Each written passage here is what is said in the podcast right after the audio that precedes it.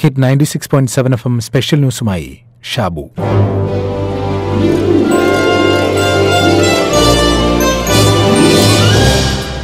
അജ്ഞരായ ആരാധകരും ഭക്തരുമാണ് ഗുരുവിനെയും ഈശ്വരനെയും ദുർവ്യാഖ്യാനം ചെയ്യുന്നത് എന്ന് പറയുന്നത് എത്ര ശരിയാണ്? ആകാംക്ഷയിൽ നിന്നോ ആവേശത്തിൽ നിന്നോ അല്ല അറിവിൽ നിന്നാണ് ഭക്തി ആരംഭിക്കേണ്ടത്. അല്ലാത്തവരെല്ലാം ചിന്താവിഷ്ടയായ ശ്യാമളയിലെ ശ്രീനിവാസന്റെ കഥാപാത്രമായ വിജയന്മാരാണ്. വെറുതെ ഒരു വെളുപ്പാൻ കാലത്ത് തോന്നുന്ന ആവേശത്തിലോ ആകാംക്ഷയിലോ ഭക്തിമാർഗം സ്വീകരിക്കുന്നവരോ തുടർന്ന് സ്വാമിമാരായി തീരുകയോ ചെയ്യുന്നവർ. ഇവരാണ് പുറമേ ചില ക്രിയാവിധികൾ കാണിച്ചുകൊണ്ട് ഈശ്വരനിലേക്ക് എത്തിച്ചേരാം എന്ന് വിശ്വസിപ്പിക്കുന്നത്. ഇത് അനുഗമിക്കാൻ ചില മണ്ടന്മാരുണ്ട് എന്നതാണ് ഇക്കൂട്ടറുടെ വിജയം. അവർ അതൊരു അലങ്കാരമായി കൊണ്ടു നടക്കുകയും ചെയ്യും. അടുത്തിടെ ഒരു യൂട്യൂബ് വീഡിയോ കണ്ടു. ഒരു സ്വാമിയുടെ പ്രഭാഷണം. ഹാളിൽ നിറയെ ആളുകൾ അയാളെ കേൾക്കാനിരിക്കുന്നുണ്ട്. അയാൾ പറഞ്ഞു തുടങ്ങുന്നത് അടുത്തിടെ അമേരിക്ക സന്ദർശിച്ചപ്പോൾ ഒരു റിട്ടയേർഡ് പ്രൊഫസറുടെ ഫാമിൽ പോകാനിടയായി എന്നും അവിടെ പത്തിരുപത് പശുക്കളെ വളർത്തുന്നത് കണ്ടു എന്നുമാണ്. സ്വാമിയുടെ നരേറ്റീവ് രസകരമാണ്. സ്വാമി പറഞ്ഞു തുടങ്ങുന്നത് ഈ പ്രൊഫസർ അനേകം ബിരുദങ്ങളും ബിരുദാനന്തര ബിരുദങ്ങളുമുള്ള മാത്സ് പ്രൊഫസർ ആയിരുന്നു. അമേരിക്കയിലെ ഉന്നതമായ സർവകലാശാലയിലെ അധ്യാപകനായിരുന്നു. മികച്ച ശമ്പളം ഒക്കെയുള്ള ജോലി ഉപേക്ഷിച്ച് ഈ മാത്സ് പ്രൊഫസർ എത്രയോ ഏക്കർ വിലയ്ക്ക് വാങ്ങി ഇരുപത് പശുക്കളെ വളർത്തുകയും അതിൽ നിന്ന് കിട്ടുന്ന പാൽ അവിടെയുള്ള പൂച്ചകൾക്ക് ഭക്ഷണമായി നൽകുകയും ചെയ്യുന്നു എന്നാണ്. സ്വാഭാവികമായും ഫാമിലെത്തിയ സ്വാമിക്ക് സംശയം തോന്നുമല്ലോ. പാൽ കച്ചവടമോ ഇല്ല. പിന്നെ എങ്ങനെയാണ് ഫാം നടത്തിപ്പ് എന്ന് സ്വാമി സംശയം പ്രകടിപ്പിച്ചപ്പോൾ ആ പ്രൊഫസർ സ്വാമിയെയും കൂട്ടി ഒരു മുറിയിലേക്ക് പോയി അവിടെ കുറെ കാർഡ്ബോർഡ് പെട്ടികളിലായി ഉണങ്ങിയ ചാണകക്കട്ടകൾ അടുക്കി വച്ചിരിക്കുന്നു.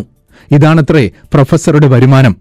അമേരിക്കയിൽ ഉണങ്ങിയ ചാണകക്കട്ടകൾ വിറ്റുജീവിക്കുന്ന പ്രൊഫസർ ഇന്ത്യൻ സംസ്കാരം മുറുകെ പിടിക്കുന്നു എന്ന് പറഞ്ഞുകൊണ്ടാണ് സ്വാമി പ്രഭാഷണം അവസാനിപ്പിക്കുന്നത്.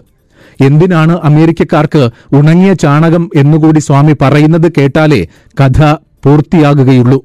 അവിടെ അമേരിക്കക്കാർ ഇപ്പോൾ വ്യാപകമായി ഹോമം നടത്താറുണ്ടെന്നും ഹോമത്തിനാണ് ഉണങ്ങിയ ചാണകമെന്നും സ്വാമി പറയുന്നു. സ്വാമിയുടെ ഈ കഥയും നരേറ്റീവും ഒടുവിലെത്തിച്ചേരുന്നത് ഗുരുവിലേക്കും ഈശ്വരനിലേക്കും ഒക്കെയാണ്.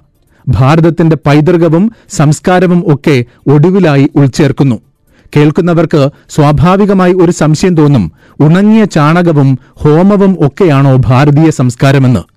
പക്ഷേ അജ്ഞരായ ആരാധകരും ഭക്തരും ഉള്ളിടത്തോളം കാലം ചാണക കഥകൾ ഇങ്ങനെ നിലനിൽക്കും ഇതുതന്നെയാണ് ലോകമാകെ പേടിച്ചിരിക്കുന്ന കൊറോണയുടെ കാര്യത്തിലും ഇത്തരം ചില ആളുകൾ പറഞ്ഞു പരത്തുന്നത് എന്തിന് ഉത്തർപ്രദേശിന്റെ മുഖ്യമന്ത്രി യോഗി ആദിത്യനാഥ് പോലും പബ്ലിക്കിനോട് പറയുന്നത് യോഗ ചെയ്ത് കൊറോണ അകറ്റു എന്നാണ് और मनोकायिक बीमारियों से अगर व्यक्ति ने मुक्ति पा ली और अपने पेट जनित बीमारियों से मुक्ति पा ली तो न उसे ब्लड प्रेशर होने वाला है न उसको हार्ट अटैक होने वाला है न उसको किडनी फेलियर होने वाला है न उसका लीवर खराब होने वाला है और न ही उसको किसी प्रकार की किसी कोरोना वायरस के चपेटे में आने की आवश्यकता ही पड़ेगी वो अपने आप को स्वस्थ और सुंदर बनाए रखने में सफल हो सकता है യോഗയെയും ഈ രോഗത്തെയും തമ്മിൽ കണക്ട് ചെയ്യുന്നിടത്താണ് ചാണകത്തിന്റെയും ഹോമത്തിന്റെയും നരേറ്റീവ് തെളിഞ്ഞു വരുന്നത് യോഗ എന്തെന്നും കൊറോണ വൈറസ് എന്തെന്നും തിരിച്ചറിയുന്നവർക്ക് ഈ നരേറ്റീവിനുള്ളിലെ കുടിലത പിടികിട്ടും.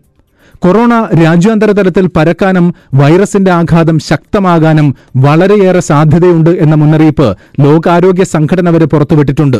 സംഘടനയുടെ ഏറ്റവും ഉയർന്ന തലത്തിലുള്ള മുന്നറിയിപ്പാണിത്. അപ്പോഴും വൈറസിനെ നിയന്ത്രിച്ചു നിർത്താനുള്ള സാഹചര്യങ്ങൾ മുന്നിലുണ്ട് എന്ന് ഡബ്ല്യുഎച്ച്ഒ പറയുന്നുണ്ട്. വൈറസിനെ നിയന്ത്രിക്കാനുള്ള ഫലപ്രദമായ ശ്രമങ്ങൾക്ക് പകരം വിഷയത്തെ ലഘുവായി കാണുന്നത് വലിയ മണ്ടത്തരമായിരിക്കും. ജനവിഭാഗങ്ങൾക്കിടയിൽ എളുപ്പത്തിൽ വൈറസ് പടരുന്നതായി ഇതുവരെയും കണ്ടെത്താനായിട്ടില്ല. പ്രത്യേകിച്ചും ഇന്ത്യയിൽ. ആ സാഹചര്യം നിലനിൽക്കുന്നിടത്തോളം കൊറോണയെ നിയന്ത്രിക്കാനാകും. അതിനപ്പുറം ബുദ്ധിമുട്ടായിരിക്കും. സർക്കാർ തലത്തിലും സാമൂഹിക തലത്തിലും പ്രശ്നത്തിന്റെ ഭീകരത തിരിച്ചറിഞ്ഞ് ഇടപെടലുണ്ടാകണം. ഉണർന്നു പ്രവർത്തിക്കാനുള്ള നിർദ്ദേശമായി വേണം അലേർട്ടിനെ കാണാൻ. അതിനു പകരം കഥകളും കൊണ്ടുവരരുത് പ്രത്യേകിച്ചും ഭരണാധികാരികൾ. വൈറസ് ബാധയെ ചെറുക്കാൻ ഭയമല്ല ജാഗ്രതയാണ് ആവശ്യം. അതുകൊണ്ട് തന്നെ അതെങ്ങനെ ചെറുക്കാമെന്ന് ആളുകളെ അറിയിക്കണം. ശ്വാസതടസ്സവും തുമ്മലും ബാധിച്ചവരുടെ സമീപത്തേക്ക് പോകാതിരിക്കുക എന്നത് തന്നെയാണ് പ്രതിരോധത്തിനുള്ള ആദ്യ വഴി. കൈകൾ ഇടയ്ക്കിടെ കഴുകുക പ്രത്യേകിച്ച് മറ്റുള്ളവരെ തൊടുകയോ പരിചയമില്ലാത്ത സ്ഥലങ്ങളിൽ പോകുമ്പോഴോ. കുറച്ചു കാലത്തേക്ക് ഫാമുകളുമായും കശാപ്പുശാലകളുമായും ജീവനുള്ളതോ ചത്തതോ ആയ വന്യമൃഗങ്ങളുമായും പരിചയമില്ലാത്ത വളർത്തുമൃഗങ്ങളുമായുമുള്ള നേരിട്ടുള്ള ബന്ധം ഒഴിവാക്കുക. ശ്വാസ സംബന്ധിയായ ബുദ്ധിമുട്ടുകൾ ഉദാഹരണത്തിന് ചുമ തുമ്മൽ എന്നിവയുള്ളവർ ചുമയ്ക്കുമ്പോൾ സാമാന്യ മര്യാദ പാലിക്കുക. തൂവാലയോ ടിഷ്യൂവോ ഉപയോഗിച്ച് വായ പൊത്തുക. കൈയും വായുമൊക്കെ ഇടയ്ക്കിടെ കഴുകി വൃത്തിയാക്കുക. ഇറച്ചി മാർക്കറ്റോ ഗ്രാമചന്തകളോ ഒക്കെ സന്ദർശിക്കുമ്പോൾ മാംസത്തെ സ്പർശിച്ചാൽ അത് കഴിഞ്ഞ ശേഷം കൈകൾ നന്നായി സോപ്പിട്ട് കഴുകുക. കഥകളുമായി പ്രത്യേകിച്ചും ചാണക കഥകളുമായി വരുന്ന നേതാക്കന്മാരുടെയും ഗുരുക്കന്മാരുടെയും അടുത്ത് അജ്ഞരായ ആരാധകരും ഭക്തരുമായി മാറരുത് എന്നതാണ് മറ്റൊരു പ്രതിരോധ മാർഗം.